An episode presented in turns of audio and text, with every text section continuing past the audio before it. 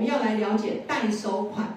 代收款是什么？就是你今天除了房屋的价位之外，你还要缴的费用，这个叫做代收。那项目里面其实它有所谓的代书收集笔，这个东西你要去了解，一笔就是一笔费用。那我们所谓的土地移转、建物移转，那还有再加上什么土建物之后还要这样设定。但是如果你今天要去了解，就是这个一定是至少是三笔，如果有第四笔，有可能是持分的部分。那持分的部分，如果代书还是跟你收同样一笔的费用，我就觉得不 OK。他可能就是意思意思收一下。好，那我觉得这个东西要看建设公司有没有跟代书谈判。但是他可不可以就这样子一样跟你收一笔？我跟各位讲，可以。我举一个例，我们七期其实地号有两笔，但是我不留，我两笔全部过给客户。我有跟代书讲，你不能给我过两笔，就是给我算两笔的费用，你只能算一点多。那比如说第二笔，他只是把零度持分的部分，因为我不想留，因为那个东西以后会有纠纷，所以我就把它全部都过给客户。那持分的过户的部分，你不能给我收一笔三千五，甚至四千，现在大家都四千。那我会跟他讲，这一笔就给我收一千就好了，你不要收太多，因为你这样子是对我的客户不 OK，我不同意你一样过持分，你也一样给我收收四千块。但是别的代书不吃建设公司这一套的时候，不好意思，你还是要付四千。所以我要跟各位讲，就是说有很多的美感你们要懂。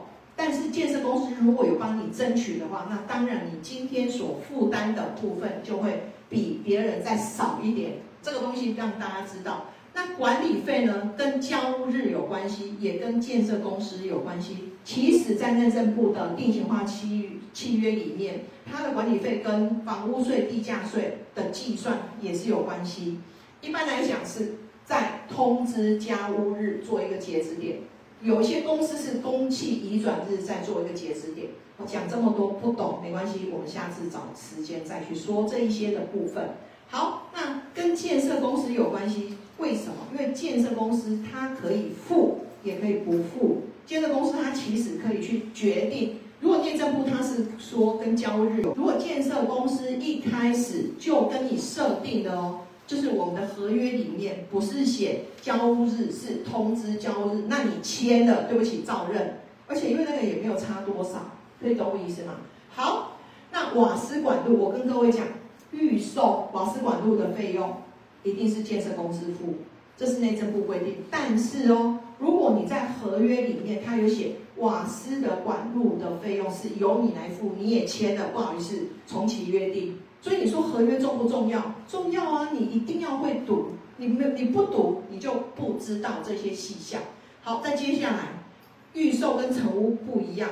那我要讲的是有什么不一样？就是说预售它其实有些费用是明定规定在那，但是呢，成屋就不一定是卖方付，可以懂我意思没？所以我要跟各位讲，就是说这一些东西你们一定要懂。懂了之后，你们才可以在看合约书的时候要看什么重点。好，杀掉嘛，哈。好，那我们第七个到这边，那。